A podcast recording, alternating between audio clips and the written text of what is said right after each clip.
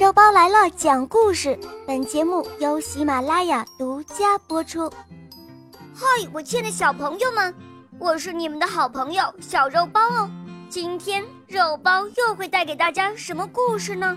小朋友们，你们准备好了吗？准备好啦！那么，我们的故事就要开始喽。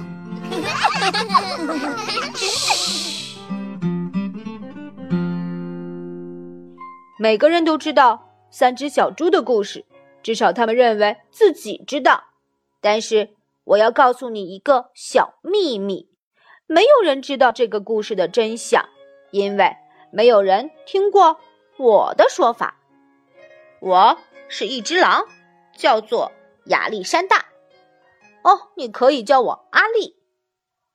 我不知道坏蛋大野狼的故事是怎么开始的，但是。我要告诉你们，那都是错的。也许是因为和我们吃的东西有关系吧。狼喜欢吃小兔子、小羊和小猪这一类可爱的动物，可这不是我的错呀。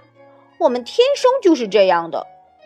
起司汉堡也很可爱。你喜欢吃汉堡，那么大家也可以说你是大坏蛋喽。就像我说的，这个。坏蛋大野狼的故事是错的，真实的故事是一个喷嚏和一杯糖引起的。接下来我就要告诉你们一个真实的故事了。很久很久以前，当我为亲爱的老奶奶做生日蛋糕的时候，我得了重感冒，不停的打喷嚏。不巧的是，我的糖用完了，于是我出门。去向邻居借一杯糖。这个邻居是一只猪，而且不是很聪明的猪。他用稻草盖了一幢房子，你相信吗？我的意思是，哪一个脑筋正常的家伙会用稻草盖房子呢？我才敲一下门，那扇稻草做的门马上就掉下来，散了一地。我可不想这样走进去，所以我在门口喊着：“小猪，小猪，你在家吗？”没有任何回答。我正想走回家，为奶奶做一个不加糖的生日蛋糕，可是这个时候，哦哦哦哦，我的鼻子开始发痒了。我觉得有一个喷嚏要冲出来了。我张大鼻孔和嘴巴，哼啊哼的。我打了一个啊啊啊啊啊，好大的喷嚏呀！你知道发生了什么事吗？那一幢草房子居然全倒了，草堆的正中央躺着一只小猪。哇，原来它一直待在房子里嘛。对于狼来说，如果放弃草堆里这块上好的猪肉，那呀可是一件很丢脸的事儿。嗯，我还是缺少一杯糖，所以呀，我走到另一个邻居的家。这个邻居。是第一只小猪的弟弟，他比较聪明一点，但是也没有聪明多少，因为他用树枝盖房子。我按了一下门铃，没有回答。我喊着：“猪先生，猪先生，你在家吗？”他大吼：“走开了！你这只狼，你不能进来！我正在刮胡子。”当我觉得又一个喷嚏要冲出来的时候，我紧紧地抓着门把。啊，我的鼻子好痒，哼啊哼的。我试着要把嘴巴捂起来，但是我又打了一个啊啊啊，好大的喷嚏！你一定不相信，这家伙的房子跟他哥哥的一样，全倒了。哦，我的天哪！但是我还是没有糖可以为奶奶做生日蛋糕，所以我走到另一个邻居的家。这个家伙是那两只小猪的弟弟，他一定是家族里最聪明的一只猪，因为他用砖头盖房子。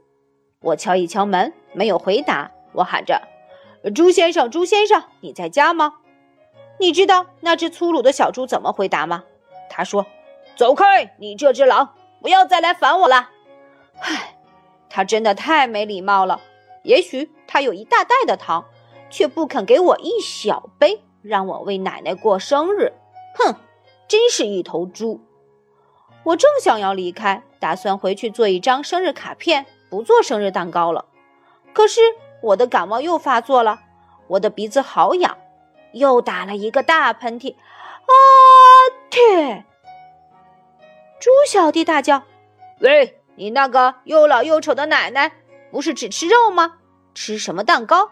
你不要骗我啦！我绝对不会开门的。”哎。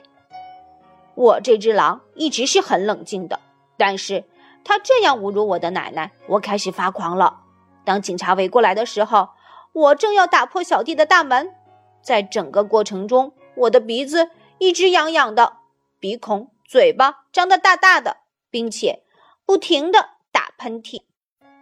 接下来的故事就像他们说的那样了，他们认为一个生病的家伙要去借一杯糖。这种事儿听起来一点也不刺激，所以他们就把故事整个夸大扭曲了。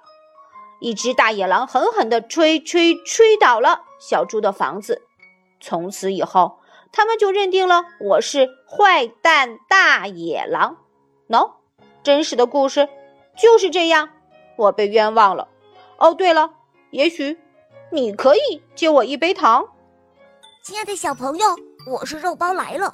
我有一件很重要的事情要告诉你，小肉包系列童话故事《萌猫森林记》开播啦！小朋友们千万不要错过，赶快随肉包一起进入萌猫森林，我们一起去闯荡江湖喽！小朋友，我在萌猫森林等着你，你快点来哦！